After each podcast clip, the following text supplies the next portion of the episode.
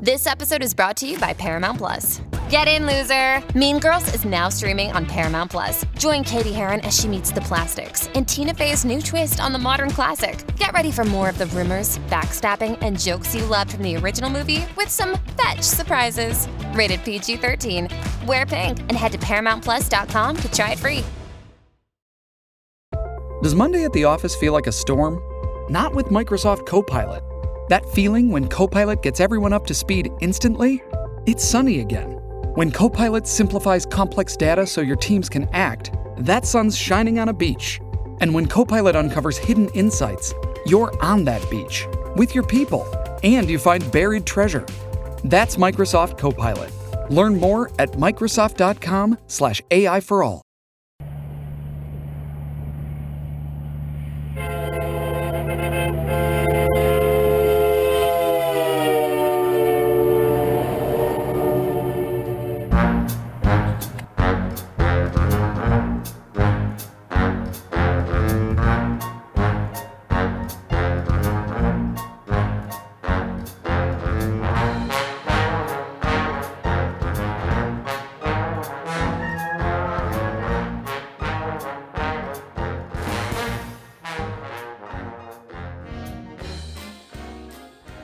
Hi everyone, it's John Hagedorn, and this is one thousand one Stories for the Road.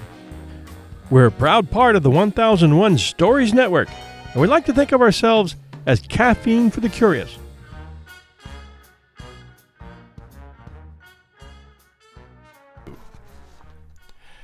Most fans of rock music, especially those who follow the oldies, know the words and the meaning to the Don McLean song, American Pie, a song that features this chorus.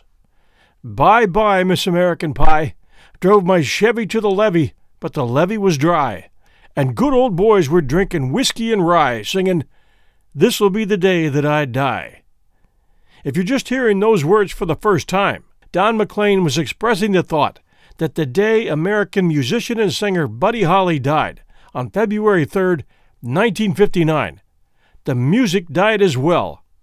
The music, in the mind of Don McLean, I believe, meaning the innocent days of rock and roll of the fifties, days that heralded a teenage awakening to a style of music that was uniquely theirs, a rocking, rolling beat that combined blues, rockabilly, teen passions, and bop into an art form that has never been beaten for its entertainment value. At that day, American rock and roll died, along with Buddy Holly. fifties music was mostly about songs of love and loss. It was simple, clear, and usually understandable. And with the exception of the slow dance songs, it had a good beat.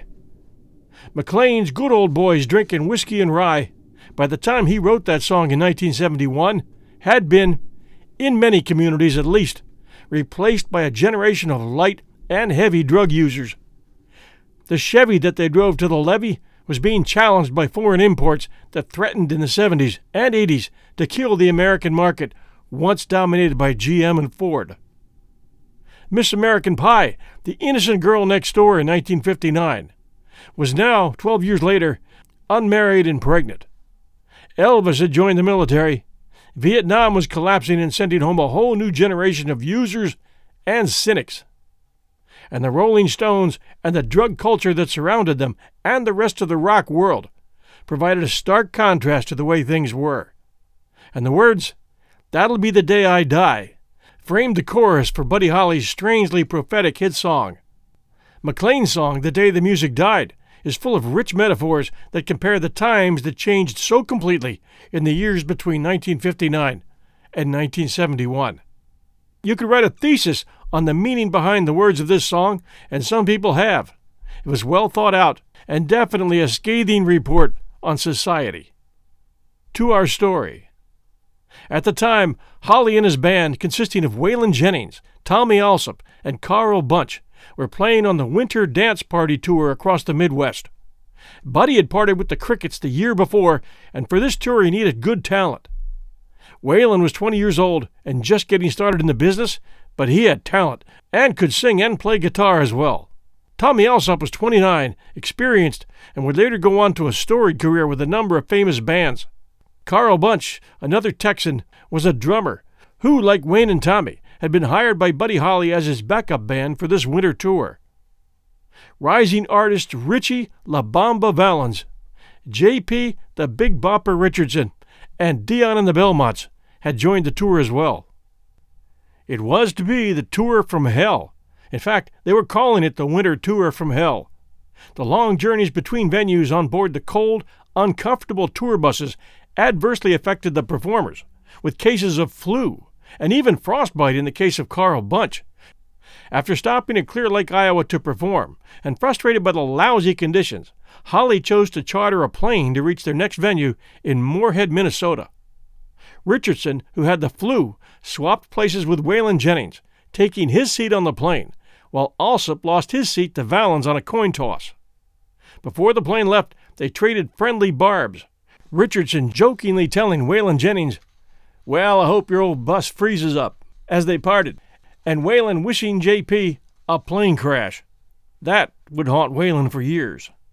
The tour had begun in Milwaukee, Wisconsin on January twenty-third, nineteen fifty-nine.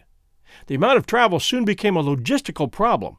The distances between venues had not been properly considered when the performances were scheduled. Instead of circling around the Midwest to each town, the tour zigzagged with distances between cities, sometimes over four hundred miles. General Artists Corporation, the organization that had booked the tour, later received considerable criticism for their seemingly total disregard for the conditions they forced the touring musicians to endure. Buddy Holly historian Bill Griggs said, "They didn't care. It was like they threw darts at a map. The Tour from Hell, that's what they named it. And it's not a bad name." The entire company of musicians traveled together in one bus, although the buses used for the tour were wholly inadequate, breaking down and being replaced with astounding frequency. Historian Bill Griggs estimated that five separate buses were used in the first eleven days of the tour. "Reconditioned school buses, not good enough for school kids," he said. The artists themselves were responsible for loading and unloading equipment at each stop, as no road crew assisted them. Adding to the disarray, the buses were not equipped for the weather, which consisted of waist-deep snow in several areas, and varying temperatures from the twenties to as low as minus thirty-six degrees Fahrenheit. One bus had a heating system that broke down shortly after the tour began in Appleton, Wisconsin. Later, Richardson and Valens began experiencing flu-like symptoms, and drummer Bunch was hospitalized for severely frostbitten feet after the tour bus simply broke down in the middle of the highway in sub-zero temperatures near Ironwood, Michigan. The musicians replaced that bus with another school bus and kept traveling after Bunch was hospitalized. Carlo Mistrangelo of the Belmonts took over the drumming duties. When Dion and the Belmonts were performing, the drum seat was taken by either Valens or Holly. As Holly's group had been the backing band for all of the acts, Holly, Valens, and Dion DiMucci took turns playing drums for each other at the performances in Green Bay, Wisconsin, and Clear Lake, Iowa. On Monday, February second, the tour arrived in Clear Lake, having driven three hundred fifty miles from the previous day's concert in Green Bay. The town had not been a scheduled stop, but the tour promoters, hoping to fill an open date, called the manager of the local Surf Ballroom, Carroll Anderson, and offered him the show. He accepted, and they set the show for that night. By the time Holly arrived at the venue that evening, he was frustrated with the ongoing problems with the bus. The next scheduled destination after Clear Lake was Moorhead, Minnesota, a three hundred sixty-five mile drive north and northwest, and, reflecting the poor planning, a journey that would take them directly back through the two towns they had already played in within the last week. No let-up after that was in sight, as the following day they were scheduled to travel back almost directly south to Sioux City, Iowa, a three hundred twenty-five mile trip. So Holly decided to charter a plane to take his band and him to Fargo, North Dakota, which is adjacent to Moorhead. The rest of the party would have picked him up in Moorhead, saving him the journey in the bus and leaving him time to get some rest.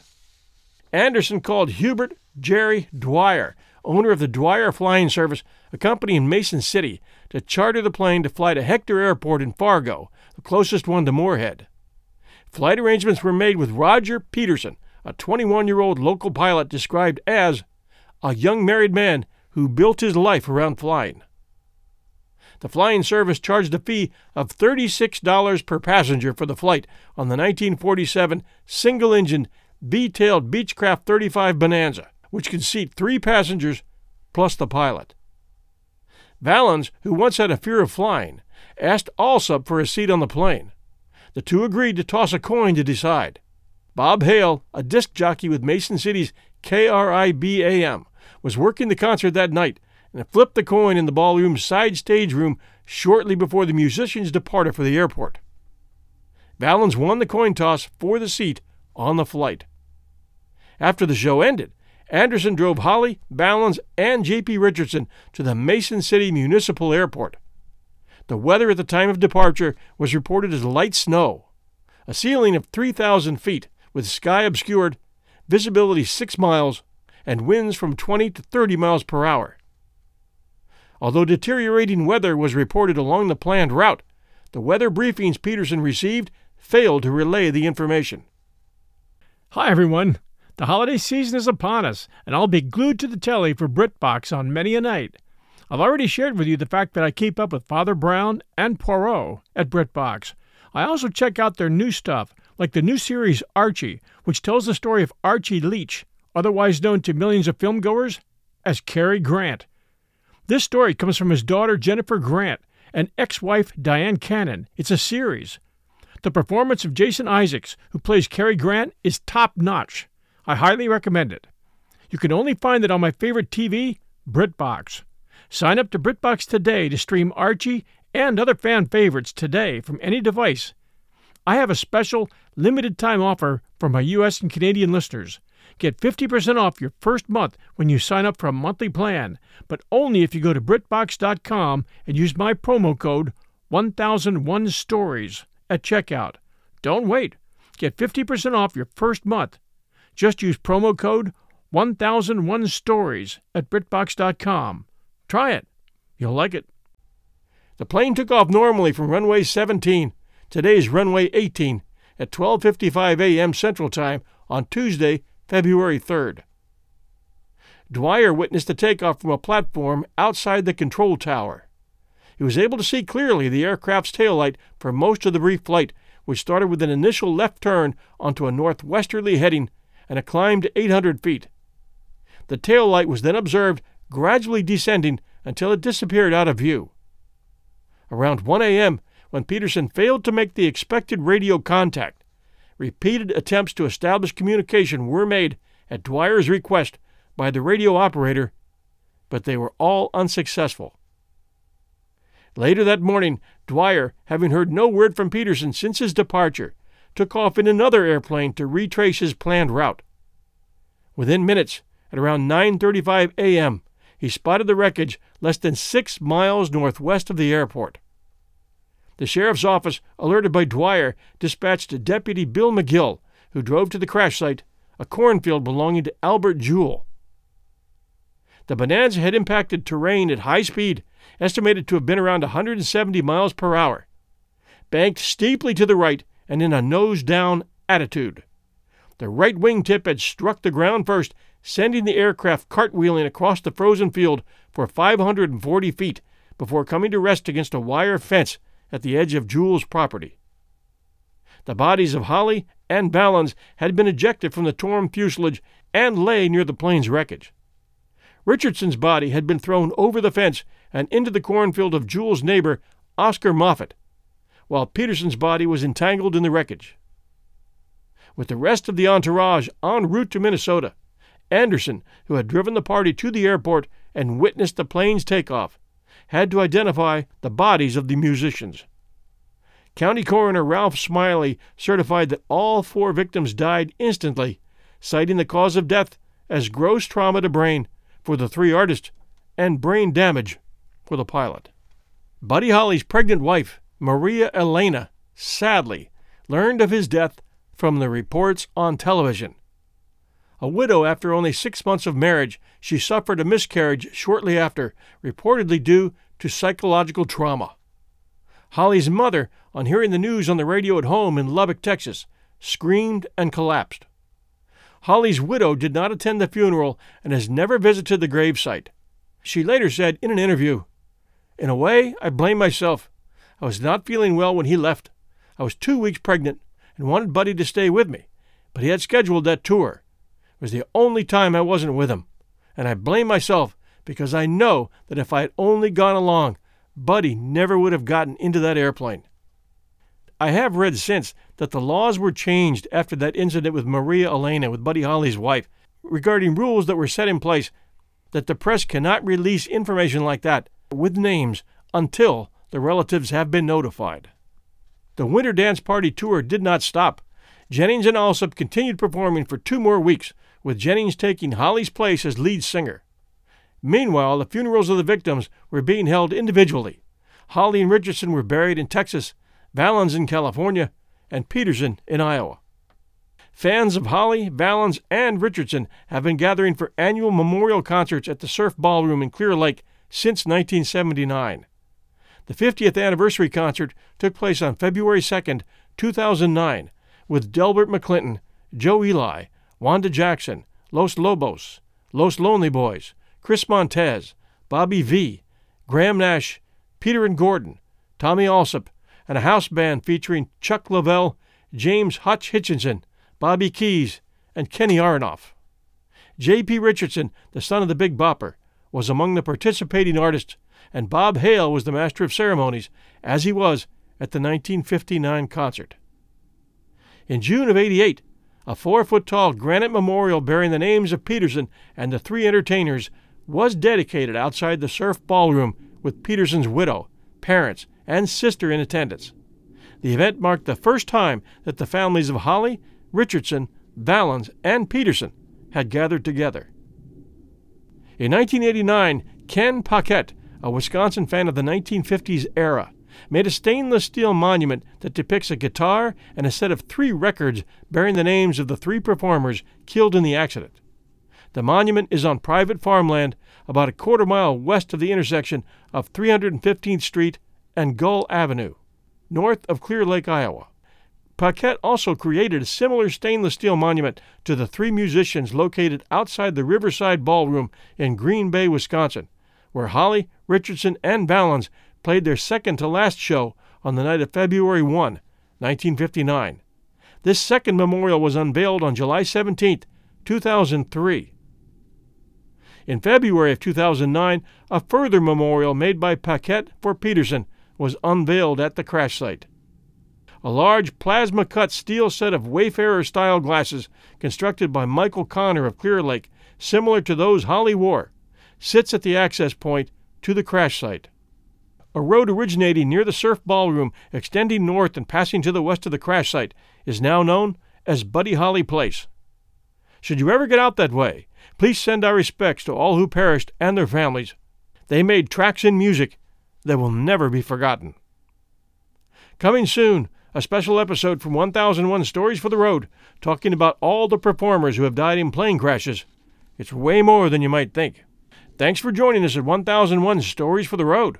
We hope you take time to catch our other three one thousand one shows: one thousand one Heroes, Legends, Histories and Mysteries, one thousand one Classic Short Stories and Tales, and one thousand one Radio Days.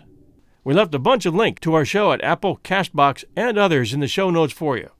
We're also a proud member of the Recorded History Network at w w w dot recorded history dot net.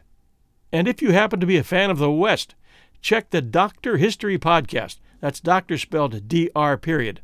Featuring Tales of the Old West with Ken Turner and his radio sidekick and rodeo star, Zeb Bell, who, by the way, has invited me as a guest on his radio show next week to talk about a favorite subject of mine, Tom Horn. And I'll run that interview as a special episode here in a few weeks, provided I don't mess up. This is live radio, remember. Anyway, check out the Doctor History Podcast for some great Western episodes. That's it for today. We'll see you next week.